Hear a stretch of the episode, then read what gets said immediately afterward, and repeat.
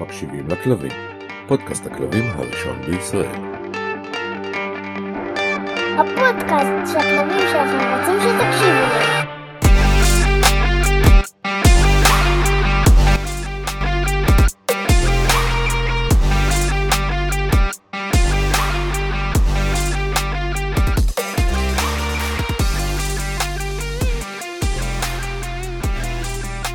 שלום לכל המקשיבות והמקשיבים שלנו, אנחנו בעוד פרק נוסף של אה, מקשיבים לכלבים. אה, אם לא שמתם לב כשלחצתם ובחרתם להאזין לנו. אה, וכרגיל אנחנו פה עם השליחה שלנו בארצות הברית והצ'יקן פארמר או פארמרית בכללי, נועה שפלר. שלום נועה, מה העניינים? אהלן אהלן, הכל טוב.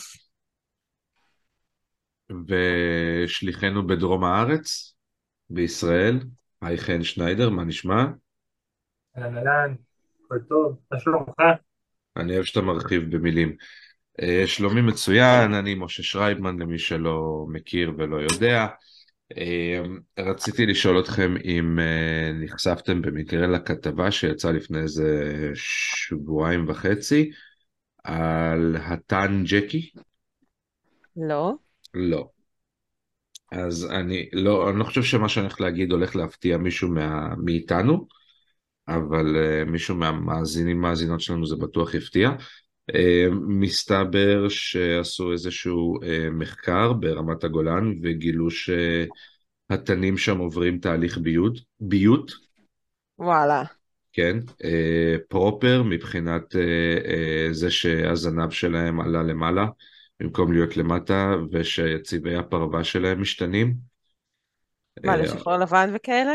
אה, כרגע זה לבן, גם אין איזה, אין המון פריטים, יש כרגע כמה בודדים, אה, אבל אה, כן, שיש להם עכשיו סימנים לבנים על הפרווה, האוזניים שלהם נהיות קטנות יותר ושמוטות, הזנב עולה למעלה, והם מציגים כל מיני התנהגויות כלביות למיניהם.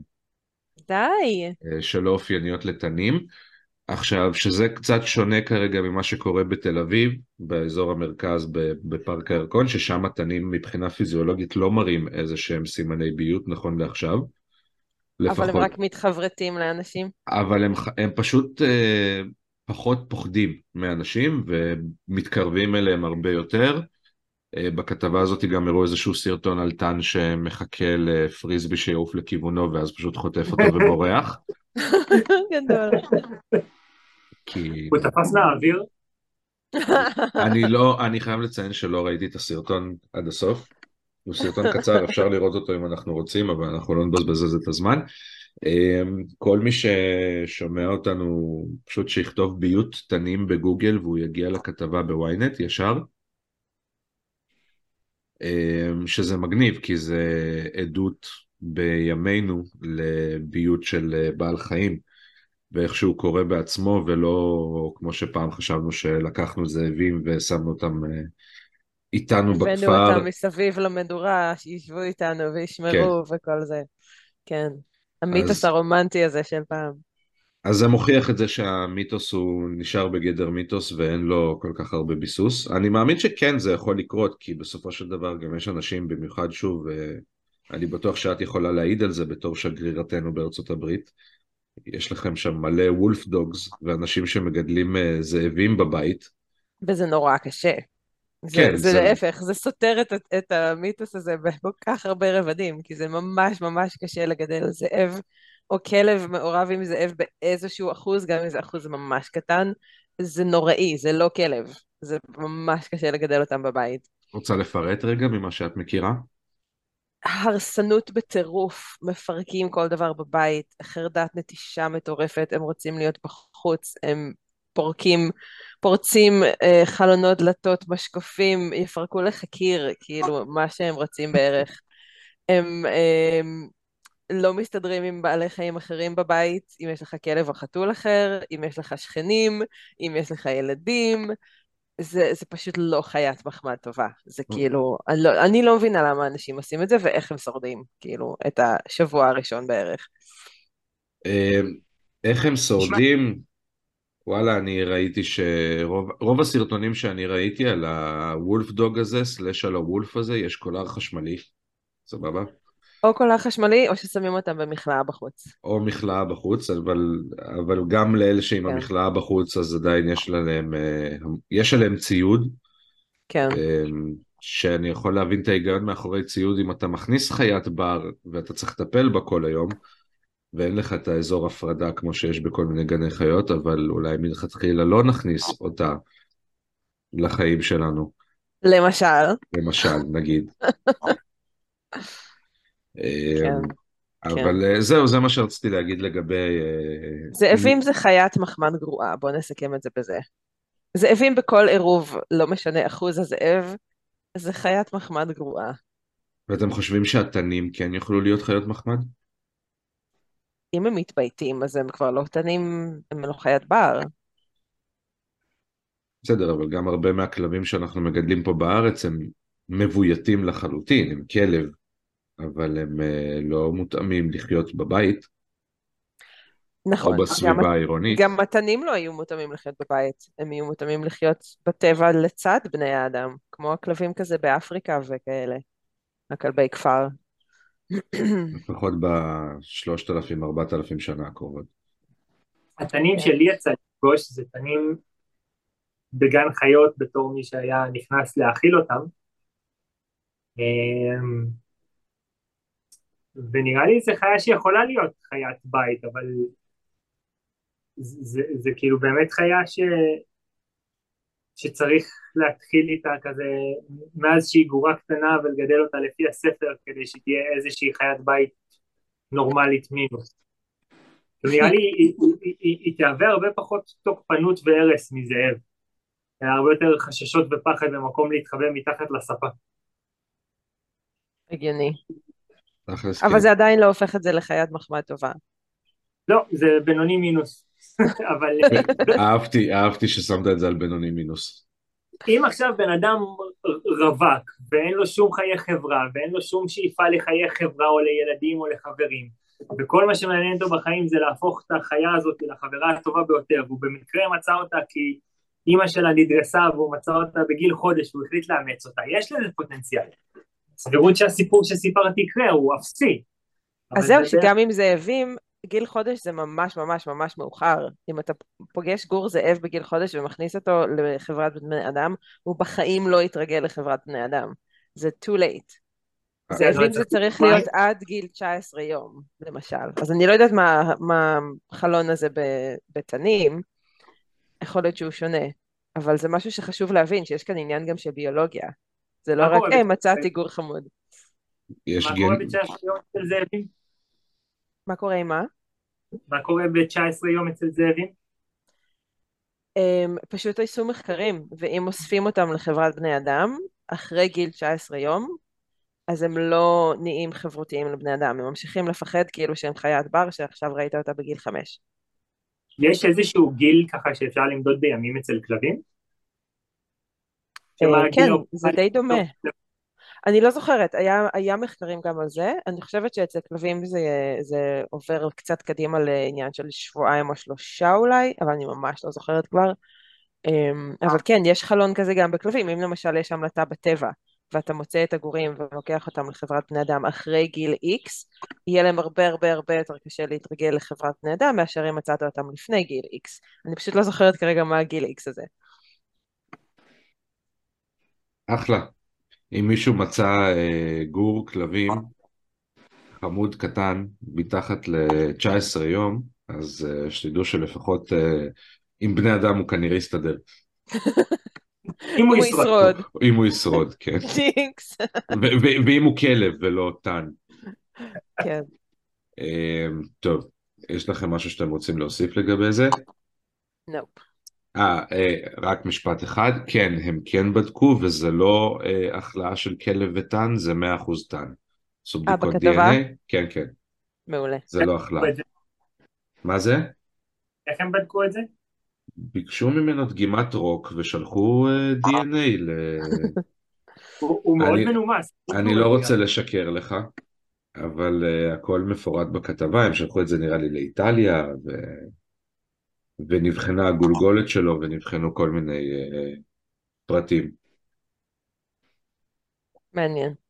טוב, um, ולנושא המרכזי שלשמו התכנסנו כאן היום. אה, היום אנחנו נדבר על אה, משהו שתכלס אה, אני נחשף אליו כבר אה, תקופה, אני יכול להגיד של... אה, אני רואה עלייה בזה לפחות בשנתיים האחרונות, ו...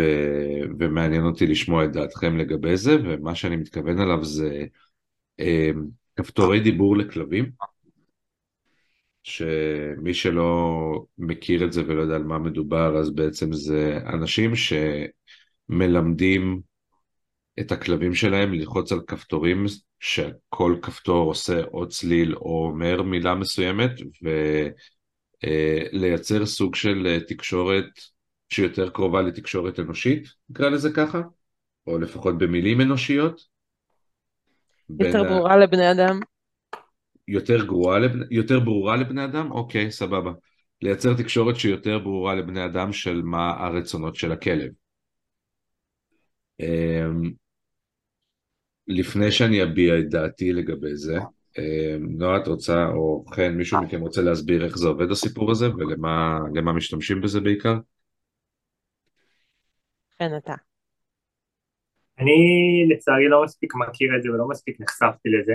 כאילו נחשפתי לרעיון הזה והרעיון הזה בעיניי הוא, הוא מגניב, ו... אבל לא מספיק יצא לי לפגוש את זה ב... בעולם האמיתי. ואני באמת לא יודע מה ואיך וכמה זה באמת עובד ומה החוויה של הכלב סביב הדבר הזה. אני ניסיתי את זה פעם עם אריק וקרמה, ולא התמדנו מספיק כדי להגיע עם זה לאיזה שהן תוצאות. אבל uh, אני כן רואה מדי פעם סרטונים uh, של אנשים שעושים את זה עם כלבים, והאמת שראיתי לאחרונה ממש חתול שיש לו לוח שלם של כפתורים, וזה היה סרטון די קצר, אבל הוא ממש אמר כל מיני דברים מעניינים, כמו אני רוצה לשחק, ואז הוא הביא צעצוע מסוים, או אני רוצה uh, לשחק, ואז הוא הביא את, את ה...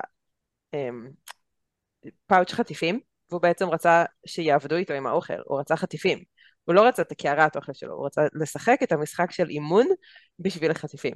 אז זה היה מאוד מעניין דווקא לראות כזה, אני חושבת שזה יכול לתת לנו אמ, תובנות על החיות שלנו ועל מה הן באמת היו רוצות, אם הן היו יכולות לדבר, כי זה נותן להן כאילו דרך לדבר בצורה שאחרת יותר קשה להגיע אליה, אני חושבת. השאלה היא איך אפשר באמת למדוד מה ההבנה של הכלב על ההשלכה, כאילו, איך הוא מבין, איך אנחנו יכולים באמת למדוד שהוא באמת מבין מה עומד לקרות כשהוא ילחץ על כפתור X. בתהליך הלימוד, כמו כל דבר שאתה מלמד. זה, דח- ש- זה החלק הכי פשוט, בוא. זה כמו לחבר פעמון בדלת וללמד את הכלב בדיוק. ולצלצל בפעמון כדי לצאת החוצה לטיול. או בדבר- עוד יותר פשוט, זה כמו ללמד כלב שב, ואז אתה מקבל חטיף. ואז כשאתה רואה בן אדם, אז הוא מתיישב. בעיניי זה פשוט נורא קריפי. למה קריפי? כי אחד היתרונות הכי גדולים לדעתי בחיים שלנו עם כלבים זה שהם לא מדברים ושרובם הגדול לא עונה חזרה. מה, שאתה יכול ללחוש להם את כל הסודות שלך והם לא יגלו? כזה? לא, אני לא מצפה שהם יגלו את הסודות שלי גם בעזרת הכפתורים, תראו אותה שוב שותה מצנצנת, מה לעשות? זה בסדר. אני מעיר על זה רק מקנאה, לשלוח לך צנצנת, משה? יש לי מספיק צנצנות, זה בסדר. אני רק צריך לבחור אם אני רוצה עם ידית או בלי. אה, זה פשוט נורא מקריפ בעיניי, באמת, אני חושב שאחד היתרונות, בעיקר בכלבים, זה עצם העובדה שהם לא מדברים. ושהם... לא היית רוצה שהם ידברו איתך לפעמים? לא יודעת, יש בזה משהו מקסים בעיניי. אבל הם כן מדברים, פשוט לא לא, בשפה הזאת. אוקיי, סבבה, שהתקשורת איתם היא מאוד מאוד ספציפית, והרבה מהכלבים לדוגמה, שאני רואה שהם מתחילים להשתמש בכפתורים, סליחה, אני לא יודע אם זה יכולת שהם באמת אה, מפתחים אותה, או שזה סתם בשביל הצחוקים, אבל זה מרגיש שהם מתחילים להיות שיפוטיים, הכלבים? כן, איך? ספר. ודור, ודורשניים, דורשניים אני יכולה לראות, אבל ספר על דורשני, השיפוטיים. אה, לא יודע, מישהי הקליטה לכלבה שלה את המילה ביץ', אוקיי. על, ה- על אחד הכפתורים, וזה ממש הרגיש שכל פעם שהכלבה באמת מרגישה משהו שהוא לא נעים, היא הולכת ואומרת לה ביץ'. כלבה חכמה. עכשיו, עם כלבים חכמים שגם ככה לומדים בלי שנעזור להם לפעמים, זה, זה פשוט נראה לי נורא מסוכן. זה באמת נראה לי... זה קריפי. זה לא משנה איזה בעל חיים. זה כמו הקסדה הזאת בסרט אפ, זה או בריק שהוא ומורטי בפרק הראשון. תעשו לי רגע שנייה סדר. כי אני, אני לא בטוח שאני מצליח להבין את איך נראה בכלל תהליך הלימוד של דבר כזה. נגיד אתה איך? לוקח כפתור, בסדר? שכשלוחצים עליו הוא משמיע צליל מסוים לצורך העניין אוכל. אוקיי, אני מקליט את עצמי, אומר אוכל בכפתור הזה, בסדר? עכשיו, יש כלבים שיכולים ללמוד על ידי חיקוי, נכון? סתם אם הם רואים אותך עושה משהו הם יכולים לנסות לעשות משהו דומה, או רואים כלב אחר עושה משהו הם יכולים לנסות לעשות משהו דומה.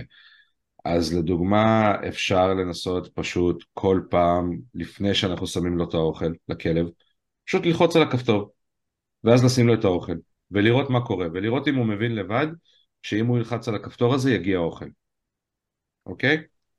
זו דרך אחת. עד כאן הבנת? מובן. יופי. דרך שנייה שאפשר פשוט לייצר מצב שהכלב לוחץ על הכפתור כל פעם לפני האוכל, לפני שאנחנו שמים לו את זה בקערה. על ידי זה שאנחנו נחזיק את הכפתור ונגיד יהיה חטיף מתחת ליד ואז הוא ירצה בעזרת הרגל ללחוץ ואיך שהוא לוחץ על הכפתור ואז שומע את המילה אוכל אומרים לו יס ונותנים לו חטיף. ודרך שלישית זה לשים את זה על אות, ואז לחבר את זה לכפתורים אחרים. סבבה? ואז יצרת מצב שהכלב יכול לבקש ממך אוכל. אוקיי? זה כמו, יש לך בראש את הרעיון של איך אני מלמד את הכלב להביא לי את הקערה כשהוא רוצה אוכל? או סתם להביא לי את הקערה לצורך העניין? כן. יופי. אז במקום להביא לי את הקערה תלחץ על הכפתור. אתה רוצה לצאת לטיול? לוחצים על הכפתור, אני אבין שאתה רוצה לצאת לטיול, אני אפתח לך את הדלת. אבל ברגע שזה עובר את, את, ה, את הצרכים הבסיסיים, את האוכל, אה, החוצה ומשחק לצורך העניין, אתה בעצם אומר שברגע שאנחנו נותנים להם אפשרות להביע גם רגשות, או דעות, אז זה קריפי? ברגע שאנחנו נותנים, קודם כל את הרגשות שלהם, שלושתנו פה, אני חושב, גם מקבלים, גם מבינים הרבה מאוד פעמים וגם מחפשים אותם, אוקיי? אז להביע את הרגש שהם מביעים רגש. ברור, אנחנו, אנחנו אני אה, חושב שאיפה שזה עובר, נחזור לזה אולי תכף שוב. כשזה עובר לדעות, באמת, כשזה עובר לדעות, יכול להיות שיש דברים שאנחנו נגלה שאנחנו לא רוצים לגלות אותם. אתה, לא יצא לך אף פעם שכלב קילל אותך בלי כפתורים? מה, מה קורה כשהכלבה לוחצת על הכפתור ביץ'? הבעלים צוחקת נורא בדרך כלל. זה נראה לי לא... לא, אני, מלמד את לא זוכר. מה זה היה בדיוק, אבל זה היה כזה אה, או food או play או ליטוף או משהו, ואז היא לוחצת כאילו, אני רוצה ליטוף, אני רוצה ליטוף, ואז אומרים לה, את לא יכולה עכשיו לקבל ליטוף, ואז היא הולכת לה bitch, bitch, bitch, bitch. עכשיו, יכול להיות שזה סתם היה גג, בסדר? אבל היום אני כבר מתחיל לראות כלבים עם, עם, עם משטחים של כפתורים.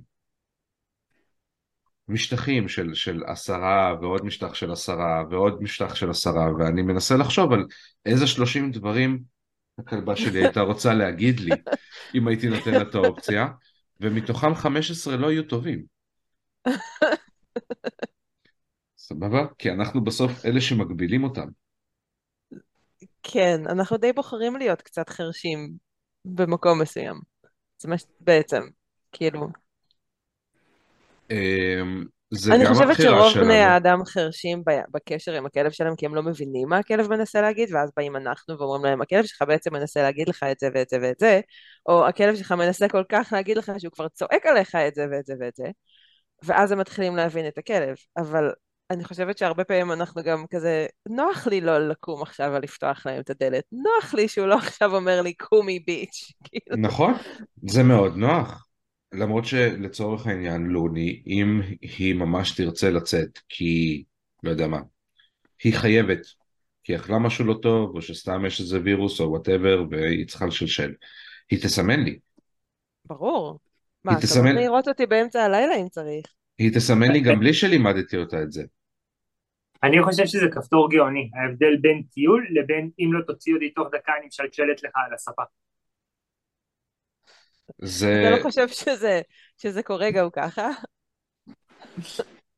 אה, לא יודע, אצל ריצ'רד הכל נשמע אותו דבר וברווז פשוט יודע להתאפק.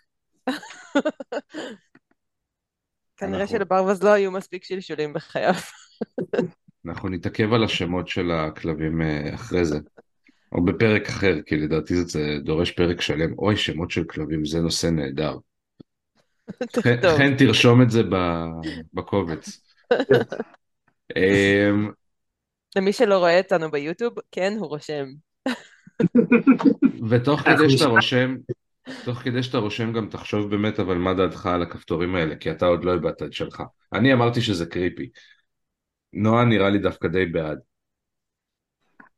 אני בעד כל מה שיעזור לנו לתקשר עם הכלב, אוקיי? מבחינתי גם אם, אני יכולה לעשות מדיטציה והכלב ישדר לי מחשבות בטלפתיה, שלפעמים זה קורה דרך אגב, אז, אז מעולה. אז אני אשב ואני אעשה טלפתיה פעמיים ביום, שלוש פעמים, כמה, כמה שאני יכולה ובא לי, או מתי שהכלב אומר לי, היי, יש לי משהו להגיד לך, וואטאבר. אבל אם היא הייתה יכולה נגיד לשים כפתור של בואי נעשה טלפתיה, ויש לי את הכלי הזה של טלפתיה לצורך העניין, וואלה, בואי, אבל בואי איזה, נדבר. איזה דברים טובים את תשמעי ממנה? זה יכול לא להרע. אני. אתמול רציתי לרדוף אחרי אני- התרנגולות ואת לא נתת לי. וזה לא נכון. סבבה. אבל זה נותן לי להכיר אותה יותר. השאלה זה למה אתה רוצה לשמוע רק דברים טובים? למה אתה מפחד לשמוע ביקורת מהכלב שלך? חן עם הפילוסופיה טיפול נפש. כי אם הייתי, רוצה, אם הייתי רוצה ביקורת הייתי מביא חתול. סבבה? קודם כל, נתחיל בזה. לא אישה, זה יפה. אני נשוי גם ככה. זה מגיע בלתי אין. אבל אם הייתי רוצה חיה שבנוסף להיות ביקורתית הייתי מביא חתול. החתולים שלי דווקא, מאוד לא ביקורתיים מלבד באוכל. כן, מה אתה רצית עם היד המעופפת שלך? כן, אני רוצה להביע את דעתי. יש. יאללה. אז למרות שאני לא מכיר את זה מספיק, אני חושב שקודם כל הרעיון של אנשים שרוצים ללמוד להקשיב לכלבים שלהם בצורה טובה יותר, זה רעיון שבמהותו טוב, ובאופן כללי אני מעודד כל, כל דרך עבודה חיובית עם כלב. אם אתה משקיע אנרגיה בלעבוד איתו על ללמד אותו דברים, זה מבורך, זה פחות משנה מה אתה מלמד אותו, אבל זה מעיד על איזושהי תפיסה נכונה על איך להתעסק עם הכלב שלך. ואני חושב שזה רעיון אה, טוב ובריא ומגניב. ואני לא חושב שלי הייתה את הסבלנות לעשות את הדברים האלה. העליתם פה נקודות מצוינות ואני עדיין חושב שזה נורא קריפי. נורא נורא פרי- קריפי. מה אתה? עדיף פריסבי. אה, עדיף פריסבי. אני, אני חושב שגם ברגע שאנחנו נותנים להם את היכולת הזאת, זה הופך אותן לחיה הרבה פחות, הרבה יותר מורכבת ממה שהם, או ממה שהייתי רוצה לחשוב שהם. סבבה? כן? Mm, הנה, הנה, אני כנה. ואז אה, זה מייצר עוד, עוד, עוד צרכים, עוד רצונות. נכון. זה גם קצת לוקח את הקסם הזה של החיה הפשוטה הזאת שפשוט אוהבת אותנו ורק צריכה כמה דברים כזה והכל סבבה לה והיא חיה את הרגע, מהמם. כל זה. ואנחנו מכירים, אנחנו מכירים מספיק כלבים שהם לא כאלה בלי הכפתורים האלה. תכלס. תוך עשר שנים מהיום הכלבים בוכים לנו שהם רוצים טאבלט. כפתורים זה כבר לא מספיק. אני חושב שזה ייקח יותר זמן, אבל זה ממש עלול לקרות בסוף. הם יכולים להשתמש בטאבלט, יש להם אף עם אה, אור בקצה שלו. הם גם יכולים עם הפוז שלהם, לא? לא? אה, זה, יהיה יותר? ציפורניים. לא, זה כי זה יהיה יותר עם הציפורניים, התנועה הטבעית של כלב כשהוא משתמש ברגל, זה, אוי, יש לי צבע כחול מהאפרוחות על היד. התנועה הטבעית של רגל, של כלב כשהוא משתמש ברגל שלו זה עם הציפורניים, זה כזה כמו חתול כזה, אבל לגרד, זה פחות יעבוד. וזה פחות עובד על טאבלט. מאוד להחזיק את העט של האייפד בפה. זה אפשר. ואז הם גם יציירו ציורים ונוכל למכור את זה במלא כסף. כן, כי זה לא קריפי.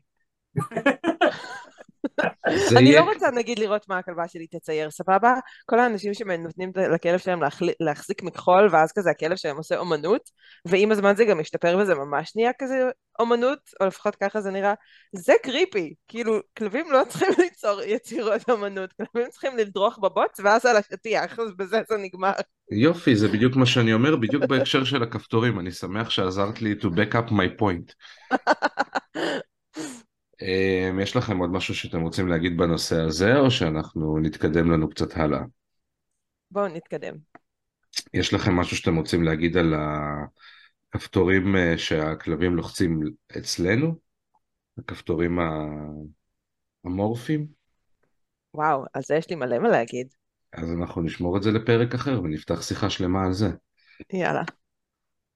חן, אתה מסכים? אני- תרשום. אם כבר שמות, זה רשום. ריצ'רד, ריצ'רד הוא אלוף העולם בלאלף בני אדם. והוא לא בורדר קולי. בוא, תזכיר את החלק החשוב הזה. כן, הוא הפינצ'ר המעורב הזה, כן. נו, מה, הוא פינצ'ר. זה, זה לא שונה בהרבה. בן כמה הוא? 12. אה, הוא לא כזה זקן. יש לי פה בשכונה פינצ'ר בן 19. בסדר, אבל כמה הוא טוב בלאלף אנשים? אני לא יודע, הוא פשוט כלב ממש נוח. הוא יוצא, מטייל, חוזר, ולא מת. גדול. טוב, אה, אחרי שצחקנו ונהנינו, נעבור לפינתנו שבה אנחנו מנסים לעזור אה, לכם, מאזינות ומאזינים שלנו, מקשיבות ומקשיבים. אה, אתם שולחים לנו שאלות ואנחנו מנסים לתת לכם תשובה שתענה לכם עד כמה שאפשר. אה, השאלה שנשאלת היא כזו, הכלב מפחד מהילדים שלי ואני ממש רוצה שהם יתחברו אחד לשני, ומה לעשות? anyone, מישהו, אוקיי. אמ, תלוי מה מה מימו, בני כמה ילדים, בואי נעשה את זה קצת יותר בני כמה מסודר. הכלבים. בואי נעשה את זה קצת יותר מסודר, בואי נתחיל מטיפים לאיך אנחנו יכולים לגרום לזה שמלכתחילה הכלבים, בסדר? יפחדו פחות מהילדים. סבבה. סבבה? דבר ראשון, צריך ללמד את הילדים לעזוב את הכלב בשקט. אמ, גם בזמנים מסוימים, למשל ארוחות זה בחדר אחר סגור, אה, לישון זה בחדר סגור או בכלוב או באיזשהו אזור שהכלב יכול לברוח אליו בלי שהילדים יוכלו להגיע. אוקיי? זה גם יכול להיות לעלות על הספה אם הילדים זה צוציקים קטנטנים, זה לא משנה. כל עוד הילדים לא יגיעו אל הכלב, אמ, ואז יש לכלב אפשרות לברוח אם הוא רוצה ולזוז הצידה אם הוא רוצה. זה כבר מפחית את המתח, כי ברגע שהכלב יכול, מבין שהוא יכול לזוז משם ושהוא לא חייב להישאר, אז הוא כבר פחות, פוחד פחות. אמ, ודבר שני הייתי אומרת בתור התחלה זה להתחיל לשתף אותם בטיפול בכלב, שייתנו לו את הארוחות, שייתנו לו חטיפים, שיזרקו לו כדור, אמ, לשחק עם איזשהו צעצוע משיכות כזה ארוך ארוך ארוך כדי שהשיניים של הכלב יהיו רחוקות מה, מהילד. אבל לעשות כיף ביחד, ב- ב- בזהירות, בהקשבה ובהבנה של זה כלב ולא צעצוע. אני יכול להוסיף פה עוד משפט? יס? אמ, אתם בתור ההורה או ההורה שהביאו את הכלב שיהיה חלק מהמשפחה, חלק מהבית, לא יודע, יעזור לילדים, או סתם כי אתם רציתם כלב, אתם אלה שאחראים גם על הכלב וגם על הילדים. אז אה, אם אתם בוחרים לא, לא לגדר את הכלב או את הילדים ולא לייצר הפרדות, אתם צריכים להבין שגור קטן כנראה לא יענה לילדים ויגיד להם שלא נעים לו, אוקיי? לא בטוח שהוא ינשך אותם, אבל כן בשלב מסוים ויחסית מהר הוא ילמד לפחד מהידיים שלהם ומהמגע שלהם כי לילדים קשה לווסת את עצמם. וזה לא נעים. אז, אז מבחינתי זה ברמה של לפני שהם בכלל נוגעים בכלב, הם מתאמנים על בובת פרווה, ביחד איתכם, בצורה מסודרת. זה נראה מגוחך בהתחלה, אבל זה לחלוטין מביא תוצאות. זה מה זה יעזור. רעיון טוב? מה? להתאמן, על- לא על הכלב. כן, להתאמן לא על הכלב, ממש לעבוד עם בובת פרווה, זה לא חייב להיות בובת פרווה של כלב, זה יכול להיות גם סתם דובי, סתם בובה. כן. יכול להיות מגבת, זה יכול להיות שמיכה, אבל להראות ל- לילדים, גם יכול להיות עלינו, אבל על בובה זה כאילו עוזר לילדים להבין את זה, אם הם המ- צעירים. המטרה היא להראות להם מה כן נעים לכלב, ואיזה מגע הוא כן מומלץ, ואיזה דברים כן כדאי לעשות, לפני שבכלל נוגעים בכלב עצמו. אוקיי? רעיון מצוין. תודה רבה, תודה רבה. חן, מה אה, אתה עוד היית מוסיף? אמ, קודם כל באמת הקונספט של לשים דגש על מה כן ואיך כן ולא פשוט לתת לזה לקרות ולנסות לעצור את זה כשזה כושל אלא מראש לנסות ללמד איך כן. בערך כמו שאנחנו עושים עם כלבים. אמ, עוד משהו שאנחנו עושים עם התינוקות אצלנו זה בעצם בגלל שאין להם שום יכולת ויסות והאוטומט שלהם זה לתפוס את הכלב אנחנו פשוט שמים את האצבע שלנו בתוך הכף יד שלהם בזמן שהם נוגעים בכלב ואז אם הם סוגרים הם סוגרים את זה על האצבע שלנו ולא על האור או פרווה הכלב אמ, ואז הם חווים את המגע של הכלב כנעים אבל הם לא מייצרים את הכאב לכלב אמ, בכלל יד על יד זה, זה תמיד טוב עם ילדים. זאת אומרת, כשזה נוגע לחיות ואיך ללטף. היינו עושים את זה מלא כשה, כשהגדולים היו קטנטנים, זה באמת או לשים את האצבע בתוך היד שלהם כדי שיתפסו, או פשוט יד ביד, וממש להחזיק את היד שלנו עם היד של הילד וללטף ביחד, ואז אם צריך אז אפשר לעזור להם לא להכאיב לכלב. אני חושב שגם יש כמה דברים שכנראה לנו הם מובנים אליהם, אבל כנראה שרוב ההורים לא מבינים כי הם לא מדברים את השפה הזאת שאנחנו מדברים אותה. אמ, אבל דברים כמו לדוגמה שרוב הכלבים לא אוהבים שמחבקים אותם. תלמדו את הילדים לא לחבק את הכלב, להזמין את הכלב לחיבוק, לא להרים את הכלב, לא למשוך לכלב בזנב או באוזניים או בכפות ידיים, זה לא נעים וחביב לו כל כך. כאילו, לא לדחוף לו אצבעות לפה או לעין. אהבתי שבחרת את הקדימה, כשאמרת פה. אני ראיתי את זה הולך למקום אחר לגמרי, אבל אולי זה רק אני. והילדים שלי, אני יודע. זה לפודקאסט אחר. אמ, אני חושבת, אני חושבת, סליחה חן, קטעתי אותך? זהו, לא, אז, אז, אז אני חושב שאנחנו צריכים גם ללמד את ההורים שלא יודעים לשים לב על מה נעים ולא נעים לכלב כדי שהם יוכלו ללמד את הילדים. כי כמה שלנו זה מובן מאליו, הרבה אנשים לא רואים ולא מבינים את זה. אני חושבת שעל זה קם ונופל בערך כל התחום, כל האילוף, כל המערכות יחסים שלנו עם הכלבים, זה לא משנה אם יש ילדים בבית או לא, על זה זה נופל, על האם אנחנו מבינים מה הכלב מנסה להגיד לנו ומה הוא רוצה וצריך או לא. ואני חושבת שזה נכון, ה- הדבר שהכי עושה את ההבדל בקשר שלנו עם כלב זה האם עשינו הכנה מראש ואיזו. אוקיי? אם קראנו על הגזע לפני שהבאנו את הכלב, אם קראנו על מה זה לגדל גור לפני שהבאנו גור, אם קראנו על כלבים וילדים לפני שהבאנו גור לבית שיש בו ילדים, וכן הלאה וכן הלאה וכן הלאה. אם עשינו התאמות ולמדנו מראש על הסיטואציה שאליה אנחנו נכנסים, יש יותר סיכוי שאנחנו נסתדר בתוך הסיטואציה הזאת, ושהכלב שלנו יסתדר בתוך הסיטואציה הזאת. ואם לא עשינו הכנה, אז אנחנו משחקים סוג של catch up של אוקיי עכשיו יש כבר בעיה בוא ננסה לפתור אוקיי? יש עוד, אה, עוד אה, תקלה מה עושים עכשיו? אז ההכנה הזאת מראש היא קריטית אבל כמה באמת זה קורה תכלס? כאילו ברוב בדרך כלל אנחנו מקבלים את האנשים של אוי כן אני יודעת שהיינו צריכים ודה דה דה דה דה זה תש- 90 אחוז מהפעמים, אפילו 95 אחוז מהפעמים זה כבר אחרי שיש בעיה, ואולי חמישה אחוז אה, מתכוננים מראש לפני. אבל אה, אבל זה, זה מה שאנחנו נחשפים. כל אלה שמתכוננים מראש והכל בסדר, הם לא צריכים אותנו, לא מדברים איתנו ואנחנו לא שומעים עליהם. אה, סתם, אני אני אישית חווה בתור מי שמגיע לבתי ספר הרבה, ועובד עם הרבה עם ילדים, שדווקא אני מחנך את ההורים דרך הילדים בהרבה תחומים, ואני רואה את זה עובד, אני רואה את השינוי הזה קורה. איזה מדהים אבל- כי הרבה יותר קל לעבוד עם אה, יצורים חיים כשהם קטנים.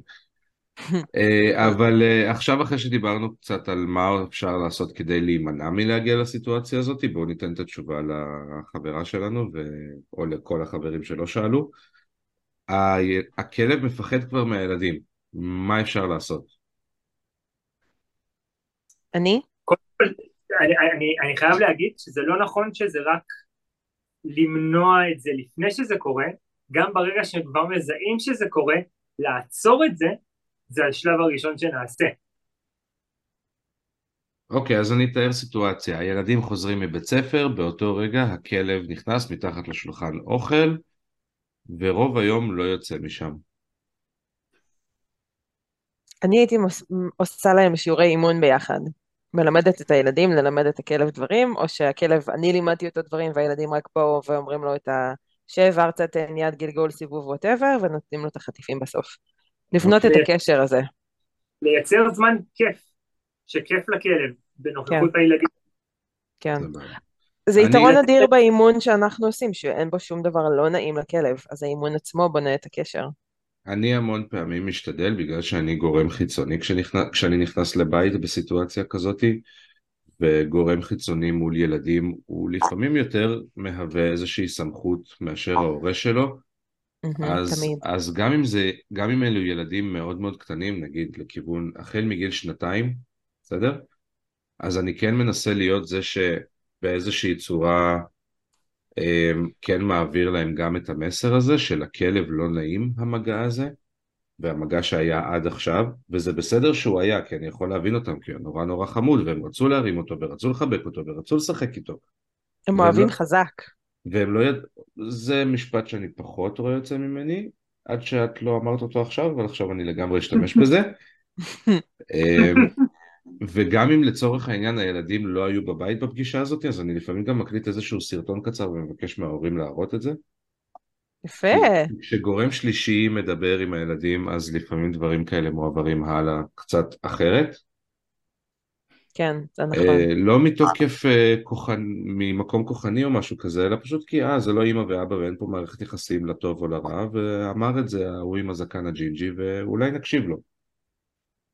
אבל הצעד הראשון שאני הרבה פעמים עושה אחרי זה, זה להגיד גם לילדים, או להגיד להורים, קודם כל, אין בימים הקרובים אינטראקציה פיזית עם הכלב. אין מגע. עד כמה שאתם הפכו את יכולים... הקשים להשגה. לא, לשנות, לשנות דפוסים. עד עכשיו היה אפשר לגעת בכלב איך שרוצים, מתי שרוצים, בלי גבולות, נכון? Mm, אז קודם כל, עכשיו אנחנו נלך לקיצון השני ונתחיל בזה שאין מגע. זה יהיה מאוד קשה ל- ליישום, ואני תמיד יוצא מנקודת הנחה ש-100% יישום לא יהיה לזה, אבל זאת כבר הנחיה אחרת ודרך התנהלות אחרת. מעבר לזה, אם אתם כן רוצים אינטראקציה עם הכלב, כמו שאת אמרת, אה, משחקים, פינג פונג, תרגילים, שב, ארצה. אני פחות ממליץ על שב וארצה כי זה בדרך כלל דורש מהכלב להתקרב אל הילדים. אני יותר מייצר משחקים שבהם... אה, זה גם יכול ללכת לך למקום, וזה... אז זה גם תלוי מה. וזה... תלוי, תלוי בחומרת הבעיה באמת, כן כן. כן. אני הייתי מתחיל עם משהו בסיסי ופשוט דואג שהילדים יהיו אלה שנותנים לכלב לאכול במשך כמה ימים. זה רעיון מצוין. כן, זה לתת לו את האוכל, לתת לו את המים, אה, לקחת אותו לטיול, אם הם יכולים, אוקיי. כן, להשתתף בזה. אם, אם כלב מפחד מילד, לתת לילד לטייל עם כלב זה יכול להיות אה, אסון. לא, אני לא מתכוונת שהם ייקחו אותו לבד ו- וילד בן חמש יטייל איתו. אני מתכוונת שאם אנחנו הולכים לטיול, אז כל המשפחה כזה יוצאת, ואבא שומר על הילדים והאימא הולכת עם הכלב, או להפך, או אימא ואימא, I don't care.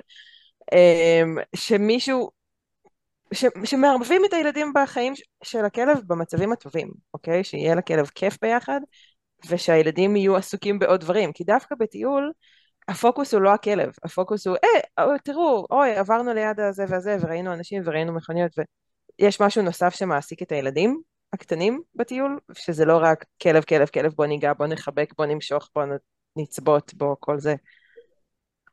זאת, זאת המחשבה שלי לגבי זה. ואם אתם גרים באזור משעמם, תמיד אפשר לתת להם ארטיק. לילדים? לילדים. כן. אפשר גם לכלב, זה גם ייתן לו חוויה חיובית בנוכחות הילדים.